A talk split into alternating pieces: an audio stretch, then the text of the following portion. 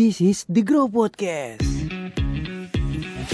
Jumpa kembali dengan kami, The Growers. Seperti biasa. Ini udah rekaman? Udah. Oh, ya udah, ayo lanjut.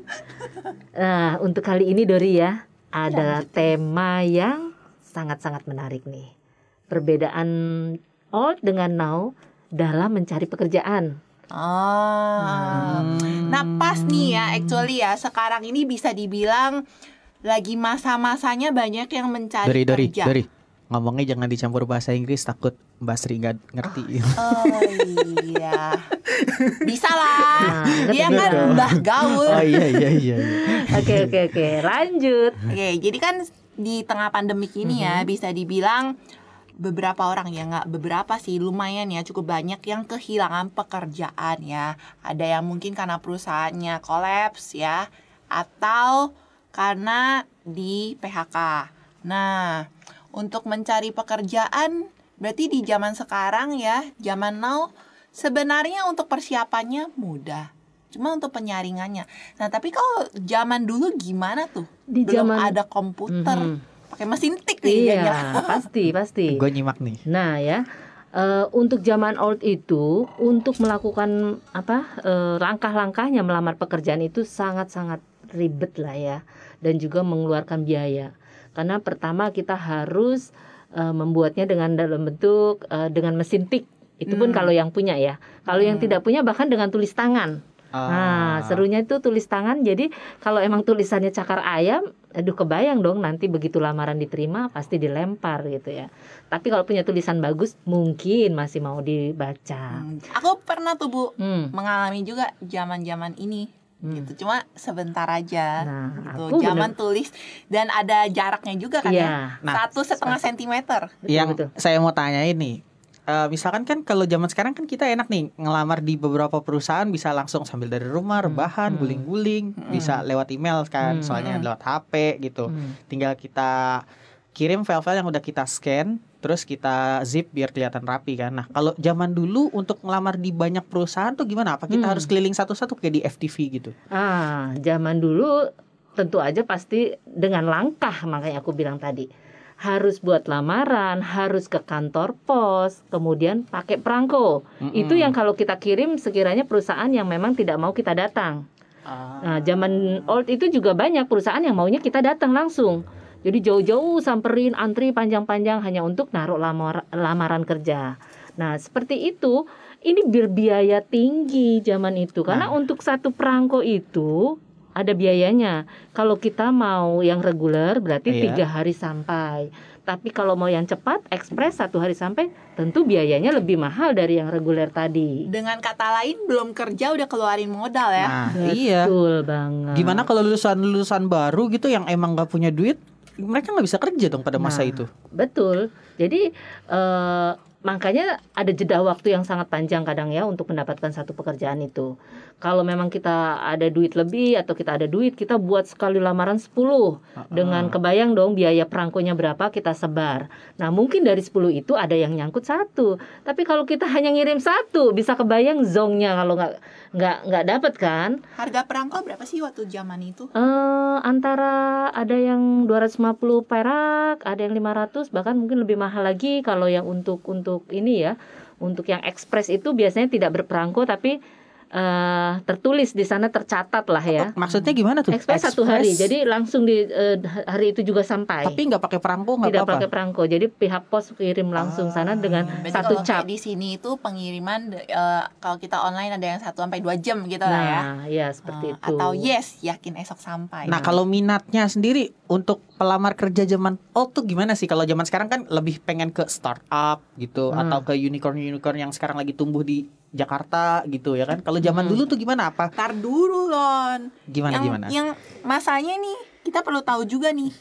Gimana cara taunya ada lapangan kerja? Nah, itu juga salah satunya. Nah, gimana? Iya. Kalau sekarang kan kita enak ya. Aja iya. Udah tahu ya. Kita lihat aja yang lagi terkenal misalnya Gojek, aplikasi Grab, gitu. LinkedIn ya. Iya. Nah, LinkedIn, Jobstreet, Caliber. Dulu kita tidak mengalami itu sama sekali. Jadi dengan media cetak.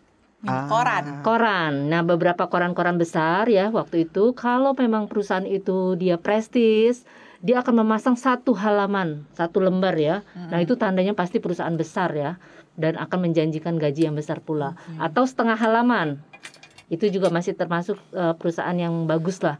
Tapi kalau sudah yang kecil-kecil itu iklan mini. Nah, dulu ada iklan mini juga. Nah, itu ada aja lowongan-lowongan seperti itu. Tapi dari, di koran itu dikasih tahu nggak range gaji di perusahaan itu berapa gitu? Zaman itu belum ya. Jadi kalau sudah interview, sudah wawancara baru kita tahu. Oh. Nah, tapi tentang iklannya pasti dia membutuhkan samalah kriterianya sarjana atau bukan atau apa bla bla bla bla dengan skill apa. Itu kalau perusahaan besar pasti dia ambil iklan satu halaman. Udah pasti perusahaan. Berarti bagus. Sebenarnya bukan hanya kita ya sebagai pelamar itu bermodal ya, tapi yang mau cari orang untuk bekerja itu modalnya tinggi juga gitu kan. Sedangkan sekarang tinggal masukin aja ya kan, selama lu buka account gratis toh. Nah berarti itu sinkron sama pertanyaan gua. Berarti kalau misalkan nyarinya waktu itu lewat koran, berarti untuk pertanyaan gua itu minatnya lebih kemana? Susah dong. Toh kalau kita misalkan mau minat ke perusahaan yang bergerak di bidang desain, kalau di koran nggak ada informasinya susah juga dong dapatnya ya berarti. Iklan itu sih menjelaskan bahwa perusahaan ini bergerak di bidang apa itu ada. Iya, tapi kita nggak bisa nyari secara nyari secara detail gimananya gitu, karena kan yang tersedia di koran itu aja kan. Dan salah satu yang paling sangat-sangat berbeda tentu aja kami tidak bisa googling waktu itu. Seperti apa dan bagaimananya itu enggak. Hanya kalau perusahaan besar yang sudah beredar ya, seperti perusahaan-perusahaan TBK atau perusahaan grade yang ini ya, itu kita hanya dengar ya, sudah tahu. Karena biasanya HRD mancing tuh untuk ini pelamar nih serius gak, dia suka nanya latar belakang. Kamu tahu nggak latar belakang perusahaan kita tuh gimana? Itu sama sekali kami blank kalau seperti itu ya, karena memang pengetahuan untuk itu atau bagaimana kami buka googling apapun. Hanya ya kalau memang perusahaan besar pasti pernah ada di berita ya, di TV atau apa kita atau di koran kita pernah dengar. TV tapi juga ada. Ada. Oh. Apa ya? Selintas sih, kalau mungkin dulu zaman awal-awal TV kan hanya satu ya, TVRI itu. Kalau memang mereka membutuhkan, biasanya mereka juga akan menyiarkan iklan itu ya, bahwa yang dibutuhkan. Yang kayak teks berjalan gitu? Belum, tapi memang dibacakan atau apa. Jadi running text kayaknya belum ya di zaman era. Lucu juga. Jadi si pembawa beritanya ngebaca. Ada lah, atau dalam bentuk slide ya, yang lebar, tapi tidak running text. Itu belum, di era aku belum ada seperti itu. Dan TV swasta itu pun baru ada di era-era 90-an. Jadi benar-benar hanya satu akses yang informasi yang kita dapat itu koran dan hanya satu yaitu TVRI. Oke nih, misalkan kalau zaman sekarang kan orang pada banyak minat kerja di luar negeri ya kan, kerja di Singapura atau negara-negara terdekat kita gitu. Nah, gimana zaman dahulu itu untuk mencari informasi seperti itu? Apakah zaman dulu itu untuk tenaga profesional ya, bukan TKI kan ada di BNP 2 TKI mungkin kalau dulu nggak tahu ada apa enggak. Tapi gimana untuk tenaga profesional, entah perawat, dokter untuk kerja di luar negeri di zaman itu? Nah ini gue tahu nih, gue bisa jawab. Soalnya saudara sepupu gue pasti ada yang kayak gitu. Pada saat itu gue masih SD gitu. Dia emang orang ini pinter gitu kan, dan selalu dapat beasiswa sampai kuliah. Terus mungkin ada antara sekolah atau apa gitu kayak mungkin ada ini ya kali ya. Kalau di kuliah kan kita sekarang ada yang departemen karir gitu kan, yang kalau misalnya alumni atau untuk menyalurkan gitu, tenaga untuk, gitu. Mungkin sekolahnya dia pada saat itu seperti itu gitu. Jadi pada saat itu dia habis lulus dia udah ke luar negeri. Waktu itu dia ke China gitu. Jadi kita melihatnya wow gitu. Padahal dia gak ngelamar actually. Dan mungkin itu salah satunya menurut aku ya, dari prestasi mungkin ya. Jadi lebih berkualitas gitu kan. Atau mungkin dari orang dalam juga kali ya. Kalau ini aku berpikir seperti ini, bahwa akses zaman itu gak banyak. Kita gak banyak dapat informasi ya. Jadi kalau gak memang ada orang dalam yang tahu atau sudah bergelut di dunia itu. Nah, tapi untuk tahu semua itu tidak ada akses. Tapi satu pengecualian juga, di era aku itu walaupun hanya tamatan setingkat SMA atau SMK, itu memang untuk penyerapan tenaga kerjanya sih banyak. Karena aku pikir zaman itu tumbuh perusahaan itu banyak. Banyak. Iya, paham. Jadi untuk tingkat SMA atau SMK kita bisa bekerja di kantor itu sudah ini ya. Maksudnya udah bisalah dengan ijazah itu untuk walaupun hanya front office. Tingkat SMA apa SMK nih? Ada SMA atau SMK itu bisa. Dulu kalau nggak salah namanya tuh bukan SMK, SMEA sama STM. Iya, seperti itu. Yeah. Sekolah kejuruan ya. Iya, SMEA itu yang cewek-cewek biasanya ya. Dan dari aku pribadi, karena aku waktu itu tidak SMA dan tidak juga SMEA, tapi aku lebih pada sekolah pendidikan guru. Nah, SPG. Nah, dulu SPG itu juga langsung terserap. Langsung terserap. Nah, kebetulan aja aku yang masuk SPG tapi ternyata tidak berkecimpung ke dunia pendidikan nih. Jadi aku malah bekerja di tempat yang lain. Tapi intinya waktu itu perusahaan banyak tumbuh. Berarti dengan kata lain apa ya? Karena kan nggak mungkin ya semua perusahaan juga punya budget ya untuk misalnya mau cari orang gitu ya untuk di bidangnya gitu ya. Pasti berarti salah satunya juga mereka bekerja sama dengan sekolah dan universitas ya. Dan the power of orang dalam. Betul. Tuh berarti dari dulu juga tetap berlaku hal-hal kayak gitu ya. Jadi persaingan dulu tetap kompetitif, tapi juga diuntungkan ya dengan situasi zaman yang masih berlaku banget. Kalau di perusahaan ini sudah ada siapanya, nanti kita bisa ikut. Bahkan kalau memang ataupun kuda ada kenalan di dalam, teman-teman tuh bisa diangkut. Alumninya satu bisa diangkut. Itu masih berlaku. Karena walaupun ada tes istilahnya, belum seperti saat ini ya, terbuka, transparan. Ada psikotes juga. Psikotes tetap berjalan ada. Terutama untuk perusahaan-perusahaan besar itu masih menjalankan beberapa tahap. Psikotes sebelum wawancara. Tapi perusahaan kecil tidak. Biasanya begitu kita datang, kita mendukung untuk itu, sudah bisa bekerja. Lebih karena persaingan juga nggak banyak ya, terus perusahaan banyak tumbuh waktu di era aku. Jadi ya walaupun kita punya ijazah SMA, SMK itu masih terserap. Tapi gimana kalau mau jadi PNS? Apakah prosesnya sama sekarang atau dulu tuh lebih mudah daripada sekarang? Wah, aku nggak bisa bilang ya karena aku sendiri belum pernah mencoba ya untuk mencapai PNS.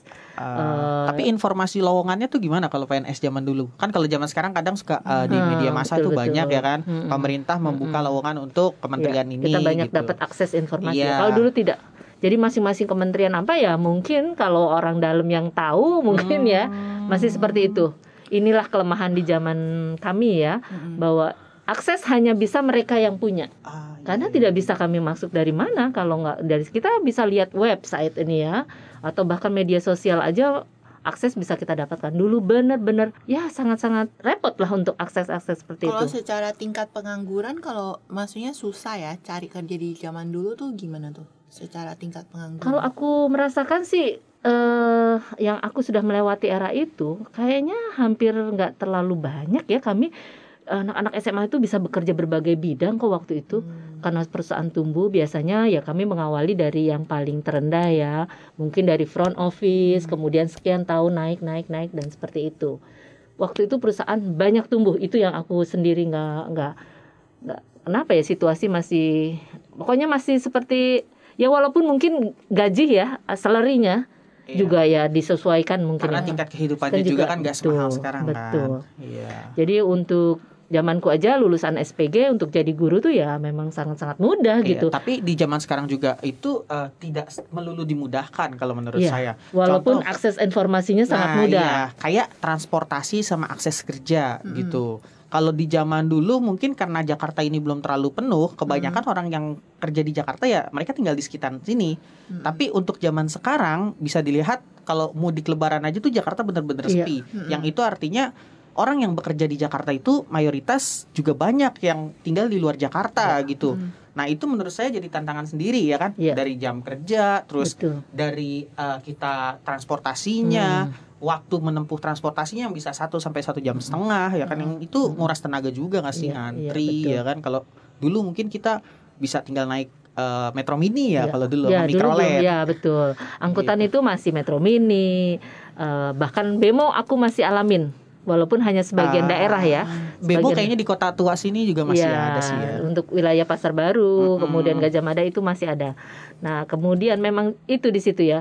Di satu sisi waktu itu memang Jakarta belum menjadi serbuan seperti ini ya di era aku ya. Bahwa benar-benar kita yang warga Jakarta lah. Sedangkan perusahaan banyak tumbuh. Kemudian warga Jakarta yang punya lulusan saat itu ya. Aku bilang sih bisa terserap. Karena dari pengalamanku sendiri, teman-temanku walaupun kami ini lulusan SPG, nggak hanya jadi guru. maksudnya kita bisa kerja kantoran dan sebagainya. Bahwa attitude kita juga lulusan zaman itu juga kalau menurutku ya, dengan ijazah yang kita punya juga fight kita tinggi, mau belajar kita juga tinggi, yang mungkin berbeda kali zaman now ya, merasa mereka sudah tahu segalanya, secara attitude untuk melakukan pekerjaan mungkin agak kurang. Tapi intinya bahwa melamar pekerjaan zaman old sangat melelahkan, kemudian juga biaya tinggi. Itu yang bisa jadi catatan bahwa sejarah mengubah bahwa zaman sekarang ini dimudahkan dalam segala akses dan klik sudah bisa melamar pekerjaan. Itu kan untuk zaman milenial mungkin terasa mudah, atau untuk zaman transisi kayak Dori ini itu terasa mudah. Tapi gimana untuk zaman old sendiri? Contoh nih ibu saya nih. Ibu saya itu pakai HP aja gaptek. Justru hal itu menurut ibu saya itu lebih sulit, apalagi buat ngirim email, ngelamar kerjaan. SMS saja mungkin ada yang masih kesulitan. Nah, iya, jadi milih telepon. Mereka lebih milih telepon dan